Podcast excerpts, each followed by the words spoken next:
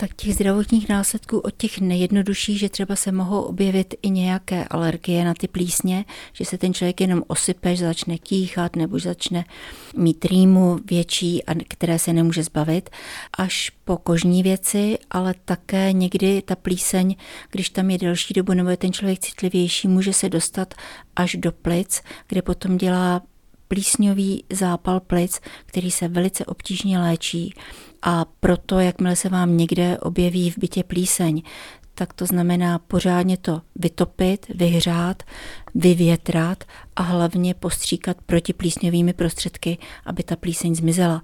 Ta plíseň může být schovaná třeba pod kobercem nebo za postelí nebo kdekoliv, ale jakmile se začnete Třeba v noci se vám začne špatně dýchat, začnete se dusit, začnete kýchat, začne vás svědit tělo, tak je něco špatně a vy musíte pátrat, co se kde děje a jestli tam skutečně ta plíseň není. Někdy i tu plíseň, když tam přijdete, tak ji cítíte. Takže potom opatrně dát si něco, nějaký respirátor, abyste se těch spor, těch plísní nenadýchali a začít to asanovat. Čili v žádném případě si to nenechat v bytě, okamžitě to řešit a být skutečně ostražitý, jakmile máme vlhčí byt, anebo zjišťujeme, že se někde takovýto problém připravuje. Často se také říká, že plísně mohou být i karcinogenní, pokud v nich bydlíme. Určitě při dlouhé expozici plísní a i jiných karcinogenních látek tak bohužel ten, kdo má dispozici, tak potom může se u něj ta rakovina projevit.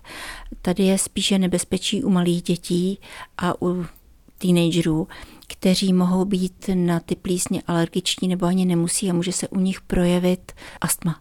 Takže tady dávat na to pozor a hlavně tam, kde máte třeba novorozence nebo malé dítě, batole, které leze po zemi, může se dostat spíš k tomu ložisku té plísně a nadýchat se těch spor a pak najednou vám onemocní a vy nevíte proč.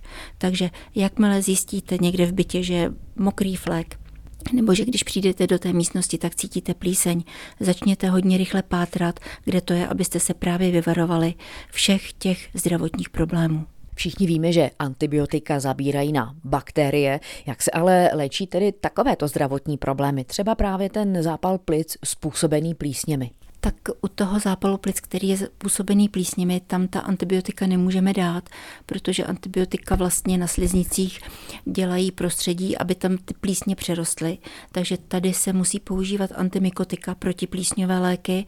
To většinou je věcí při hospitalizaci v nemocnici, kde vám je mohou podávat buď perorálně, anebo v infuzích. Markéta Vejvodová, Český rozhlas.